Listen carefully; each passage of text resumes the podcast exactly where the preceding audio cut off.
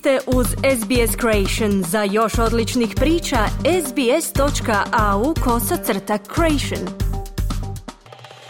Vi ste uz SBS na hrvatskom jeziku. Moje ime je Mirna Primorac. Zatvaranje zbog pandemije koronavirusa i proširenje zakonodavstva o poštenom radu značajno su promijenili dinamiku između zaposlenika, poslodavaca i radnog okruženja.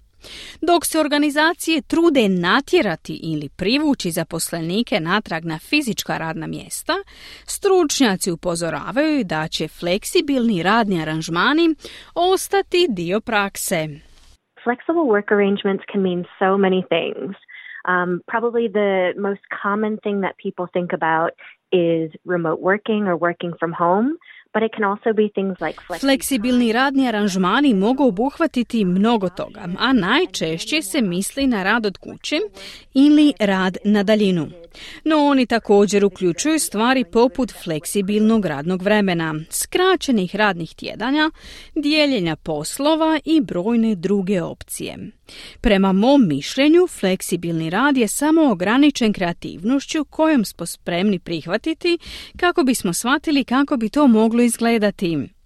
To tvrdi doktorica Melissa Wheeler, viša predavačica poslovne administracije na sveučilištu RMIT. Ona ističe da je revolucija u fleksibilnom i hibridnom radu već bila u tijeku prije 2020. godine, ali su zatvaranja zbog COVID-19 oslobodili njen puni potencijal. Sada tvrdi da će se poslodavci koji se ne prilagode suočiti sa egzodusom zaposlenika koji traže fleksibilnije radne aranžmane. People proved that they could do the work remotely and they could deliver um, what they were being asked to do even without being there. And so Ljudi su dokazali da mogu obavljati posao na daljinu i ispunjavati postavljene zadatke čak i bez fizičke uredske prisutnosti. Stoga smatram da su stekli određena očekivanja. Ako sam se dokazao ili dokazala i mogu to raditi, onda bih trebao ili trebala imati koristi, poput smanjenih troškova prijevoza ili mogućnosti da pokupim djecu iz škole ili vrtića, dodala je Wheeler. Ona tvrdi da fleksibilnost izjednačava uvjete za ljude s različitim potrebama diljem zemlje, uključujući njegovatelje, osobe s invaliditetom, ljude iz ruralnih i regionalnih zajednica, te roditelje. Docent menadžmenta na sveučilištu Swinburne John Hopkins dodaje da fleksibilni radni aranžmani također donose koristi poslodavcima. I think for organizations it may offer them an ability to widen the talent pool and uh, recruit um, employees from outside of za organizacije to može značiti mogućnost proširenja bazena talenata i zapošljavanje ljudi izvan uobičajenog područja regrutiranja, kazao je Hopkins. On tvrdi da su dani putovanja na posao pet dana u tjednu prošlost.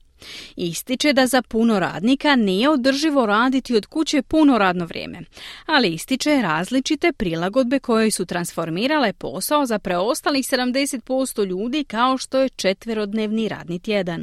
One of the, the real strengths and advantages of the four-day week is it's a flexible work arrangement which can be adopted by work by frontline workers. So it isn't just jedna od stvarnih prednosti četverodnevnog radnog tjedna je fleksibilan radni aranžman koji se može primijeniti na radnike na prvoj liniji. Dakle, nije rezerviran samo za one koji već imaju fleksibilne aranžmane, poput znanstvenika ili uredskih radnih mjesta.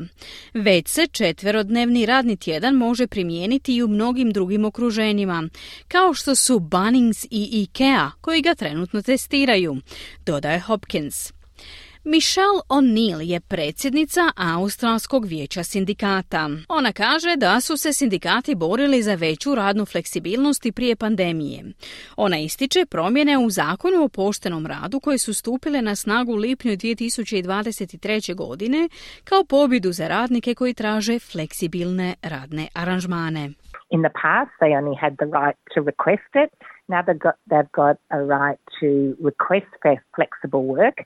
but the employer has an obligation. So the employer has an obligation to either Ranije su imali samo pravo zatražiti fleksibilan rad. Sada to pravo imaju i dalje, ali poslodavac sada ima obvezu. Dakle, poslodavac mora osigurati te aranžmane ili dati razloge zašto nije razumno za njihovo poslovanje imati takve aranžmane za radnike. Ako se radniku uskrate razumni fleksibilni radni aranžmani, oni mogu podnijeti žalbu povjerenstvu za pošten rad, kazala je O'Neill. Jessica Tinsley je direktorica odnosa na radu u Australskoj komori trgovine i industrije. Izražava zabrinutost da prošireni zakoni dovode do skupnih i zastrašujućih postupaka pred povjerenstvom za pošten rad.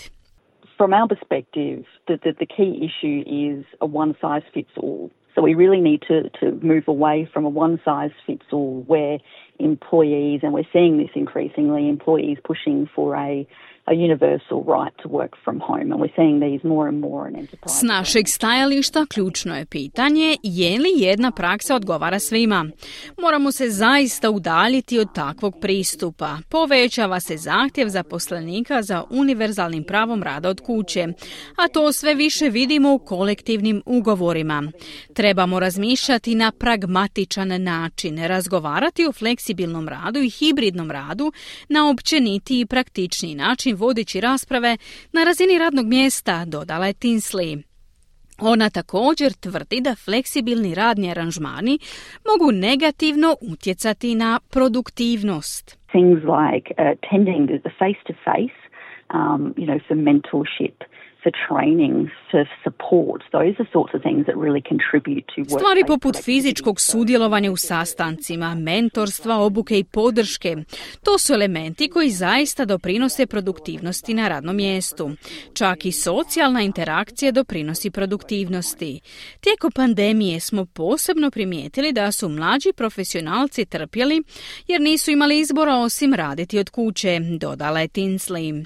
No gospođa O'Neill tvrdi da iako zakon pruža veću zaštitu, ne odvraća ljude od aktivnog sudjelovanja na radnom mjestu. It's not just employers that see the value of connecting with the co-workers and being able to collaborate and being able to see people and socialize with people and Vrijednost povezivanja s kolegama, suradnja, druženje i dijeljenje ideja nisu važne i samo poslodavcima. Radnici također razmišljaju i žele sudjelovati u tim aktivnostima.